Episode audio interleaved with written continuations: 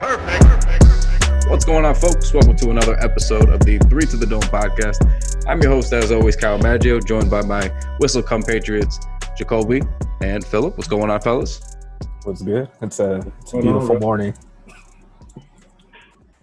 So it's a good morning for Lakers fans. Uh, a in in honestly could not have gone better. Uh, I don't think anybody could have envisioned a, a better night, right or wrong. Yeah, I, I like first and foremost, injuries are fucking trash. But after that, you know, like that game was beautiful. Off to a rough start, turned things around, finished it off. Never in doubt. They tried to smoke it there. They tried to let him come back in the fourth quarter there for a little bit. Kendrick Nunn came off the bench. I think he had like 15 points in like I don't know, like 10 minutes or something crazy like that. And he, he tried to make it a, a at least slightly more competitive game. But yeah, it was over pretty much after like midway through the third quarter.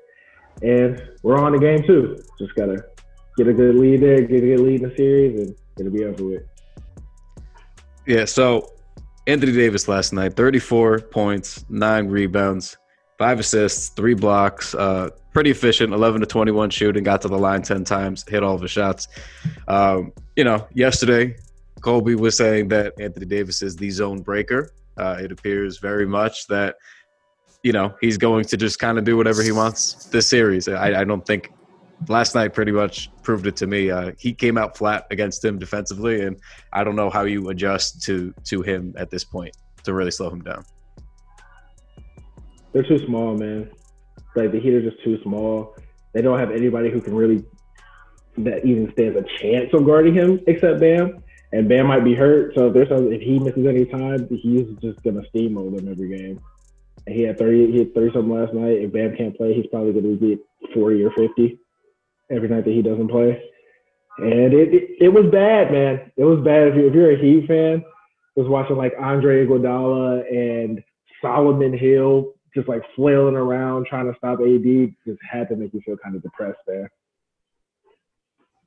Yeah, I mean, at this point, it kind of just feels like the series is coming down between LeBron and AD on who's going to win the Finals MVP.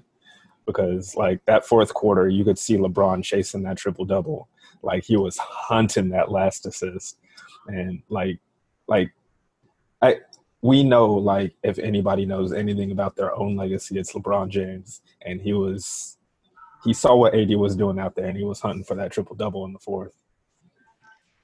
Yeah, he absolutely was hunted for it, and it was a a pretty easy night for him uh, in terms of who was being thrown onto him. You know, he got any one of the Heat wings that they needed out there. Uh, for the scoring purposes to stay in the series, Duncan Robinson, Tyler Herro, uh, they were just food on LeBron. Uh, it, it, was going to be a, a rough night for anybody who, I mean, it's going to be rough anybody, period, being put on LeBron James. But those guys, especially, like that's not what you want in this series. Like you, Spoelstra's got to tighten it up at least defensively there, because like LeBron's to get his triple double the rest of the way if he's to be able to hunt for it with those guys on him. You know what I mean? He's to literally just do anything that he wants.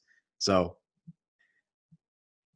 very interested to see who's to win Finals MVP here. If you guys had to roll with it after this, we got an almost triple double from LeBron. We got another big scoring night from AD. Who do you think is going to take home Finals MVP? If I had to put money on it right now, I'm going to say it's going to be Anthony Davis, and this is why I'm going to say it's going to be Anthony Davis. I think, correct me if I'm wrong here, but there's analysts that vote on who gets Finals MVP, correct? I 100%, I 100% believe that they are going to make sure that Anthony Davis gets it. If the stats are close, if the stats are close, like if AD averages like 30 and 10 or 30 and 11 or something like that, has like two blocks, like a steal or two, and it's close with LeBron, even if LeBron is averaging a triple double, I think they're just going to vote for AD just to make sure that he gets it. Oh no, I, I feel the exact opposite way. Like I feel like if it's close, like it's going to LeBron like I've like voters vote narrative and like LeBron winning Finals MVP is going to get their stories more clicks. You know what I mean? Like that's a much bigger story than Anthony Davis is. Um, it, like if AD is going to win it, like he has to like take it from LeBron. Like he has to have 34 and 12 every single night. You know, and, and LeBron has to stay where he is or worse. You know, and, and it's possible if we have three more blowout games, like LeBron LeBron isn't going to be have the time on the court to fill the stat sheet unless he's telling Vogel, "I want to be on the floor to fill the stat sheet." You know what I mean? So, um, AD has to take it, and I think if he doesn't, it's LeBron's. I, I kind of thought it was definitely going to be media leaning towards LeBron just because of the way that they even treated the MVP votes for the season. And it was not that I actually thought LeBron had a much more deserving case than uh, people made it out to be because, you know, nothing could ever be uh, close on Twitter. Uh, everything has to just be lopsided and somebody has to stink and not have a case. Um, so I, I obviously thought he had a shot, like he deserved it. You know, I just thought Giannis probably deserved it a little bit more. But even the way they discussed the award, it was always like, well, you know, big year for the Lakers and the Kobe stuff, and it was like they kept trying to wrap everything together for LeBron, which it's there. It's it's not like it's untrue. It's there, and I just think people want to, you know, it's a good story. You know, like LeBron comes, another all-time great, you know, picks up the torch for Kobe, basically, right? Like that's like a lot of what we've been hearing. So I feel like they'd want to give him that Finals MVP because if they don't give it to him this year, now we're going into season 18 next year. So even if they do make it back, what are the odds of him maintaining this level of play when we know he's not even in takeover mode this year? You know, he's kind of just coasting. So I think this is his real last shot, and I think the media is probably going to want to like, if it's a coin flip or close, I think they're probably just going to lean that LeBron route too. But again, assuming kind of what Phil said, like he's you know maintaining this near triple double average kind of thing, unless Anthony Davis is going to go absolutely bonkers, which is now possible because Bam might be out for some time. But we'll see. Yeah. It's tough, man. But I mean, at least that's that's all we really got. I mean, on the Miami side, it was tough, right? I mean, they lost Dragic to what was it, a plantar tear Yeah. in his in his you know foot or his ankle. Mhm. Uh, that's that's awful. And Yeah. it initially looked like he's going to be out for the series, and then it said uh, he intends to play on it. The reports were that he wasn't even hobbling on it when he was walking out. Which, all right, man, if that's if you could walk out on that, No, there's no reason for him to play, man. Like, let's just be honest with yourself. Just let out the tell coach put Kendrick Nunn in there because a plantar tear, like you can't even get like surgery on it or anything. It literally just has to heal. So you're running the you're running the risk of making it worse in a series that let's just be honest. If game one was any indication, you're not going to win. So I wouldn't even put my put myself or like my career going forward in jeopardy. I don't know how long he plans on playing basketball, but I, would hate to see it get cut short because you worsen an injury in a series that you're not going to win anyway. But if you're a Heat fan, man, just like the visual of Tyler Herro and Duncan Robinson getting switched onto LeBron and then just like literally praying that he just misses the shot or somebody comes over to make sure that he misses the shot was the, the most depressing thing for them. But for me, a Lakers fan, that was hilarious. Just like watching Tyler Herro just kind of like stumble and look scared because he knows LeBron is about to score on him. I don't even really know how much more you could say if you're a Heat fan. You just kind of have to just like pray. You know, maybe some of the games are close. Maybe you don't like Danny Green and KCP and Rondo just miss all their shots and the game is close and you steal one. But outside of that, it's it's I think it's over.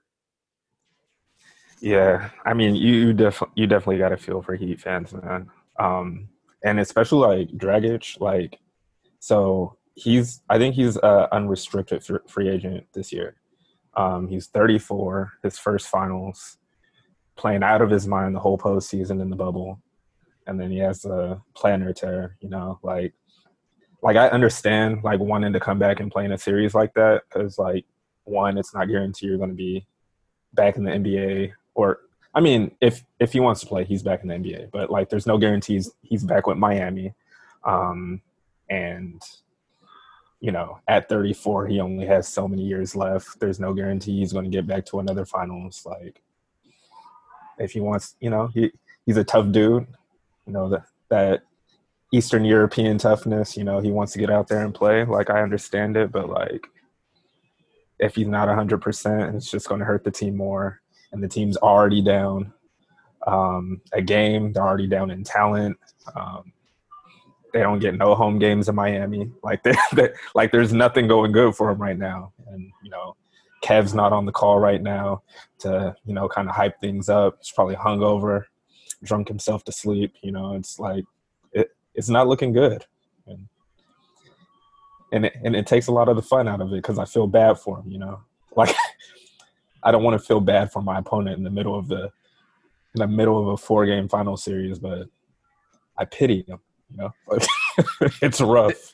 this this by all accounts though looked like both like Lakers and Heat fan. No, there's no like animosity. It, looked like it was just gonna be a, a, fun series for both sides. I think that's kind of what a lot of what I saw on Twitter was mostly just like, "Hey man, good luck. Hope it's a good series from both you know both sides," which was, which was you know obviously nice. That's what everybody wants. But yeah, I mean now it's kind of tough when it's like, well, now we can't even really get our best shot at it because you know our three of our four most valuable players are already hurt. Like that's that's tough. That's tough. You know, even Jimmy, Jimmy goes down and he's a, a, tough guy, but he stays in. It was an ankle sprain. That's still not an easy thing to play with. Like ankles are very, very important in basketball, if not the most important joint uh, that you got to play with and the most oft injured thing. So you guys uh, know how easy it is to re-injure an ankle after you roll or, or twist it even slightly. So good luck for Jimmy, but that's tough to deal with. You know, Bam, we're still waiting to see what happens with, but you know, he had a tough night before that. So it's tough. And then, you know, to Kobe's point, yeah, Tyler Herro was what a minus six thousand last night, basically. And he's had like he's had a damn good playoffs, you know, but again, he's young, he's a rookie.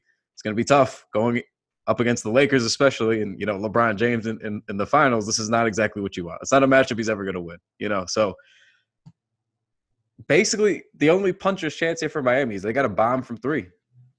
Like really, like that's your only chance. You got to just bomb from three. Try to hide some of these young guys away from LeBron. I, you know, I don't know if you if you try to mix more Crowder and Iguodala and and just make sure those guys play more minutes, don't come out of the game. But uh, I feel like that's their only chance. Like they got to literally just hunt and bomb for threes, almost like the Houston Rockets would. Like I don't know how else how else you're not going to win the interior battle against these Lakers, you know? So what what else what what else could you do?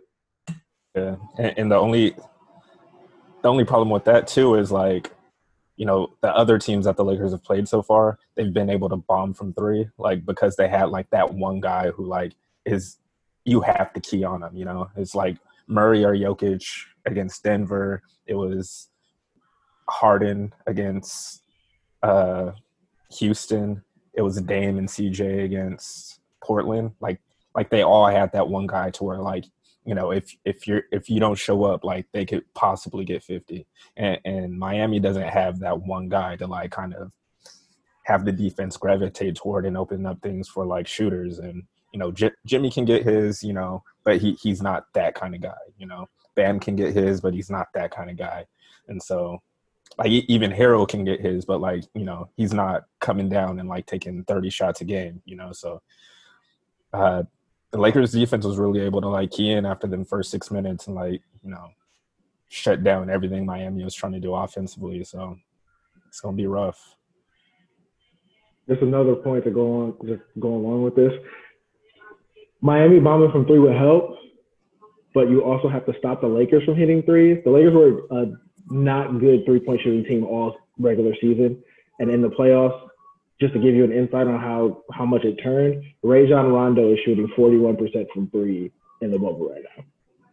Like, if you can't stop the Lakers from hitting threes, it doesn't matter if you hit threes because you're just trading baskets. And you know that defense is going to stop you at some point in the game. They're going to go on a run where you don't score at all and they run off like 16 or 18 or 20 points. So it's, it's kind of hopeless unless these guys just suddenly start shooting like they did in the regular season and they start missing shots. But they haven't missed shots all bubble, so uh, I don't really know. I don't really know. I don't. I want to give Heat fans some hope because, like you said, Heat fans and Laker fans don't really have any. We don't have any beef. If it was the Celtics, it'd be different. I'd probably just be laughing. But you know, what can you do? It's just, it's, it might just be over after game. They blow them out in game two, if I was a Heat fan, I probably wouldn't even watch the rest of the series because I know what's to happen. Yeah. So, I mean, on a on a Lakers shooting note, uh, Danny Green uh, actually looked like a professional basketball player last night. I'd like to point that out after our discussion uh, yesterday about him on this exact podcast. He had a three of eight shooting night from deep. Uh, you know, overall looked like a like a decent decent player. I mean, four rebounds, a couple steals. I mean, it looked like a like a regular finals Danny Green night. I always believed. I always believed one day the slander would get through. One day, one day, all the jokes and all the mean tweets would get through to him, just like it gets to every other Lakers player that we slander on Twitter, and he would come through. And Danny Green finally showed up when he he always he always shows up in the finals. Though I feel like you said that. I feel like last time we talked, you said he always shows up in the finals when you need him to show up, and he finally showed up. And I feel like we just keep giving more and more reasons why he fans should be depressed because if Danny Green is hitting shots, they're not going to win a game. Let's also keep in mind that there was like absolutely no pressure on Danny Green to perform yesterday because he got out of hand so quickly. Um, so a lot of guys were just like, you know, just just playing freely. Um, so hopefully, you know, Danny Green can take this into game two if it's a little bit tighter and knock down some important shots. But you know, it it it it is a real positive for the Lakers that Danny Green had a good game because you know of all of the players who get regular minutes, like he's probably the most inconsistent of those, along with Kyle Kuzma. But you know, it, if you got the lowest on the totem pole, having great games in, in the NBA Finals and a blowout win, I I just I don't know where the Heat go from here. Like I really don't know. Speaking are we of, gonna talk about are, are we going to talk about the Lakers role players and how everybody's been saying they've been trash all season, just for them to outplay the other team's role players in every series they've played so far? Yeah, K- KCP. Uh, it looks like everyone's successfully bullied into being a good player. You know, uh, he looks like a normal basketball player out there now, which is a uh, you know a decent turn of events given all the cardio he was doing earlier in the season. My God, man. our greatest, our Lakers Twitter's greatest success story, Kentavious Caldwell Pope. All the jokes, all the memes, just all the things that we wish we could take back now. He saw it all, got on his burner account on Twitter, told us that he was going to play better, told us that he was going to be all right, and he delivered. And then we got Dwight, another success story, was almost out the league. When the Lakers signed him, people were like, oh, they're signing Dwight, ha, ha, ha, ha. He's bullying other people's big men, just destroying them on the board, destroying them on the offensive glass. Who else is a success story on the Lakers? I feel like we got Rondo. Everybody slandered him. Everybody killed him all year. We killed him that first playoff game he played. He's been great since. This team is just full of just success stories. Guys, people counted out. Guys, people said were trash, garbage, said they sucked and now they're all balling in the NBA finals, and it's just it's just beautiful to see. Yeah, I mean, what what I what I like most about yesterday's game is like I have no idea what Alex Caruso did. You know what I mean? Like he's been like one of the one of the guys who are like I I have like at least one play I can remember from the game. It was like Alex Caruso made a winning play, and it was important for that game. You know what I mean? And if you can have a game to where like you don't need Alex Caruso to do Alex Caruso things, like that's that's a perfect night. You know, like we had Markieff out there getting some minutes. We had Quinn Cook coming in at the end of the game getting up shots. Like, like the whole squad got some run. You know, Jared Dudley got some run in a finals game in 2020. Like, how is that legal? Like, I, I just don't understand it. Yeah, our close personal friend Jared Dudley got one minute and 23 seconds of action last night. That is one minute and 23 seconds of action more than I thought Jared Dudley would get in this series. So there's that, and it happened all in game one. Uh, I would like to point out uh, number three option Kyle Kuzma of the Los Angeles Lakers had three points last night on one of seven shooting. Not that they necessarily needed uh, anything from him or you know most Lakers last night, but uh, one of seven shooting for the number three option is still not great. He's got plenty of time to figure it out here, I think, with the layout of the the Heat situation right now. But uh, not great, man. Not what you want. He, he was not great on the offensive end. Absolutely not. But Um, he was fantastic on the defensive end. He was fantastic rebounding. Like I don't, I don't know what his rebounding numbers were, but he Eight was rebounds. crashing the. Oh, see, there it is. There Um, is. he he was crashing the boards. He was putting his body on people when shots were in the air. You know, it was like shots weren't falling, but he was doing other things. Um, uh, he was initiating the office offense when uh, LeBron was out for that stretch in the first quarter. Um, you know, he he did a lot of little things, and you know, Kyle Kuzma two years ago was not the kind of guy who was going to do the little things when his shot wasn't falling. Um, and so I, I, I think having you know AD around him, LeBron around him, he's matured a little bit, um, and, and he can stay within the flow of the game when he's not shooting the ball well. And he was absolute trash on the offensive end, but he was still a overall positive last night, which is just another testament to like how well rounded and how great they were as a team yesterday. The Kuz thing is interesting only because like everybody assumes he's the number three guy on the team, but I don't really believe that they actually have a true number three guy because it's somebody di- it's somebody different every game. Sometimes it's Dwight Howard just crashing off of the glass and just dunking on people all game. Every once in a while, Danny Green gets hot. and just like hits like five three pointers and it's him. A lot of a lot of times it's actually been KCP. If I had to like pick one guy to just be like the number three guy, it'd probably either be KCP for the most of the season or in the bubble specifically in the playoffs, it would have to say be Rondo as the number three guy. But that's what's great about this Lakers team. Like we don't have one. We just need somebody to step up every once in a while in a game just to make sure that AD and Bron can bring it home. It could be Caruso. Every once in a while in the bubble, it's been Markieff Morris. He came in clutch in some games. So I think this what's great about this team, and it's a testament to how Rob Pelinka and just the franchise built it. Just bringing in guys who buy in, play their role, and when they need to come in, come in and come up big, they always do. Yeah, definitely a good point, uh, especially defensively for Kuz. He's come a long way. Uh, he was a train wreck there previously.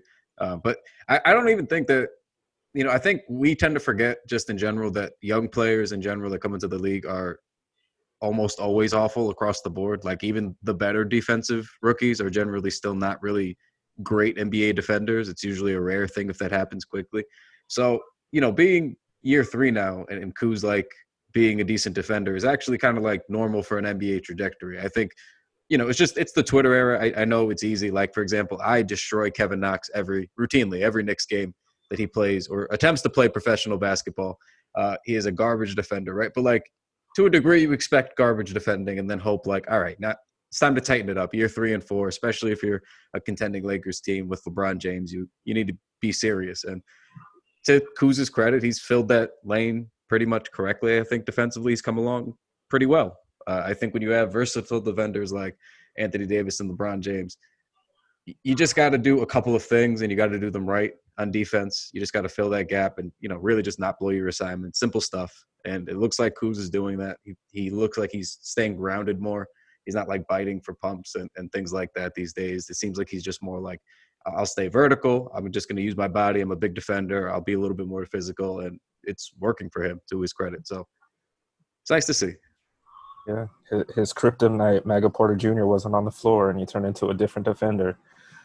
But uh, yeah, I mean, like it's been like incredible watching like his transformation because like even those first few years, like to your point, like players just come in and you don't know how to, to defend at an NBA level, but it's like he played like alongside Lonzo Ball, who came in and he wasn't perfect, but he was a good defender as a rookie. He was a good defender as a second and third year player, and you can see like the the difference, like the the huge gap in between like understanding how to play on that side of the ball at the NBA level, and that I I never thought that Kuz would be in a place where like you can put him on the other team's best perimeter scorer, and he would do a decent job you know, or or you know, he he'd come over help side and like understand like what his assignment was um, when rotations happen. You know, being in the right position, taking charges, like doing all of the little small things. Like never, never in my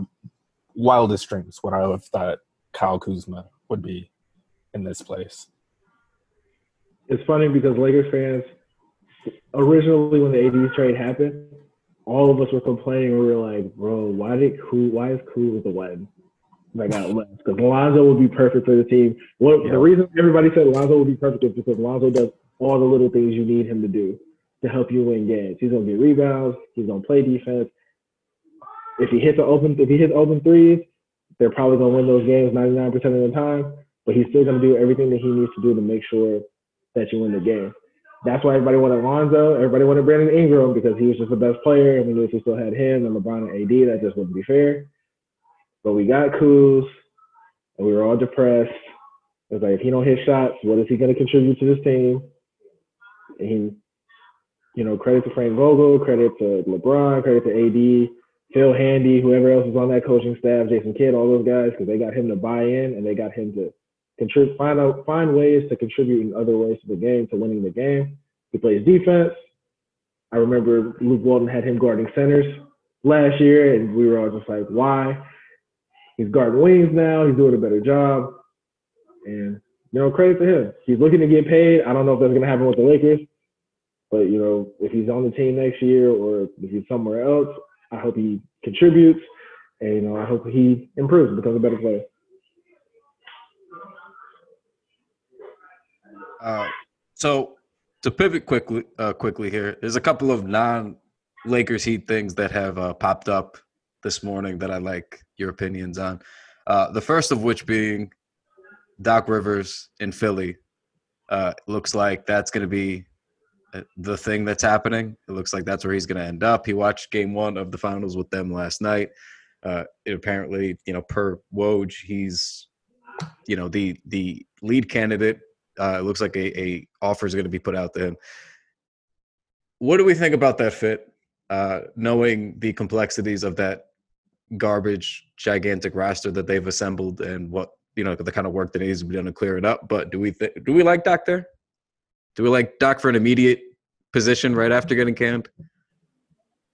I think that's the best fit as far as the teams that are looking for coaches.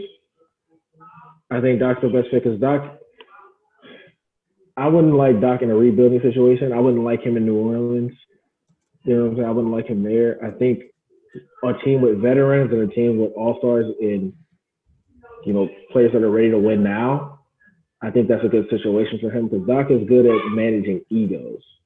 Doc's good at managing egos. Doc is good at getting great players to buy into what to what he's saying and to what he believes. And I think they need more than that. They need more. They need that more than anything in Philly, as opposed to a guy like Mike D'Antoni, who like he might have a great system and it might work well for Ben Simmons, maybe not so much for Joel Embiid. So I think Doc would probably be the best fit there. I, I just don't know like if coaching is going to change too much with what's going on in Philly. Because it like as you said Kyle like that roster is an atrocity. Um like along with hiring Doc they're going to have to make some moves you know? Um I don't know how much longer Simmons and Embiid can coexist unless they they put nothing but shooters around them um, and spread the floor. Uh, but I, I don't know what Doc does for this team that Brown wasn't doing for him.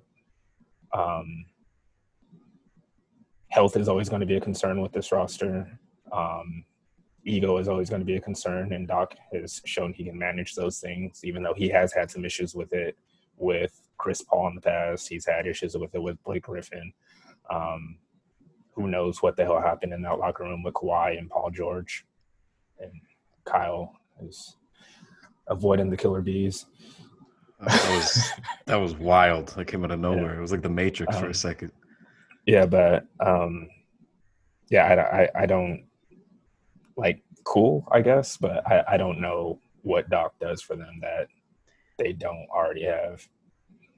They they gotta they gotta send uh Horford like to Rikers, but they gotta get him out of there, man. Like that makes no sense. That that the only thing that I thought of when they they pick Horford up was like, man, they think Embiid's gonna get hurt and they want this for insurance. They want another big that they can initiate some kind of offense from. That was the only thing.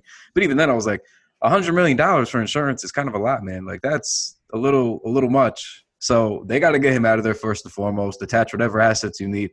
I don't even think like Harris looked bad, like but he looked better when Horford just simply was not there.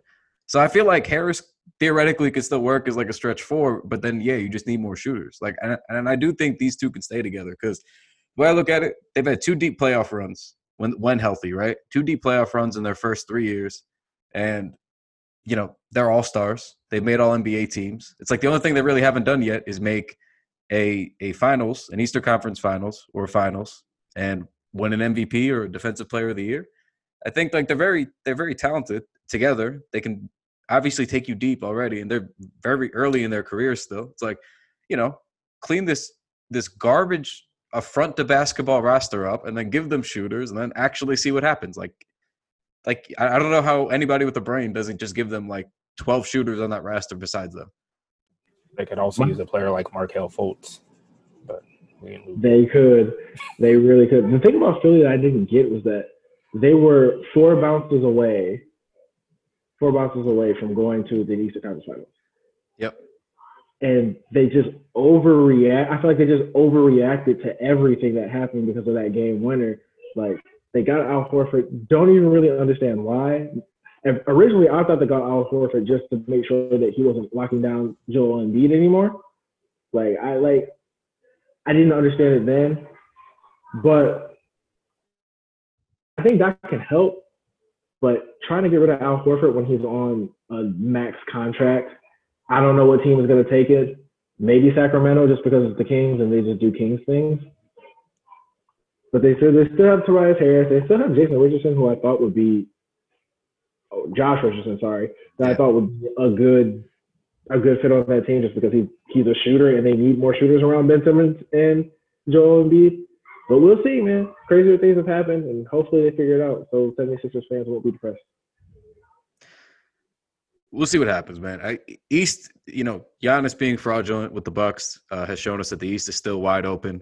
So, you know, anything could really happen now year to year. So it's like it could be honestly a quick fix. Like ship Horford out, get some shooters in, let Doc run a, a different offense just a little bit, see what happens, and then you know you might really be back in the top three or four next year, and you might be all set. You know, to make another deep playoff run and see what happens. But I think they're close. I think you just got to adjust the pieces here. So hopefully they start getting some of them out.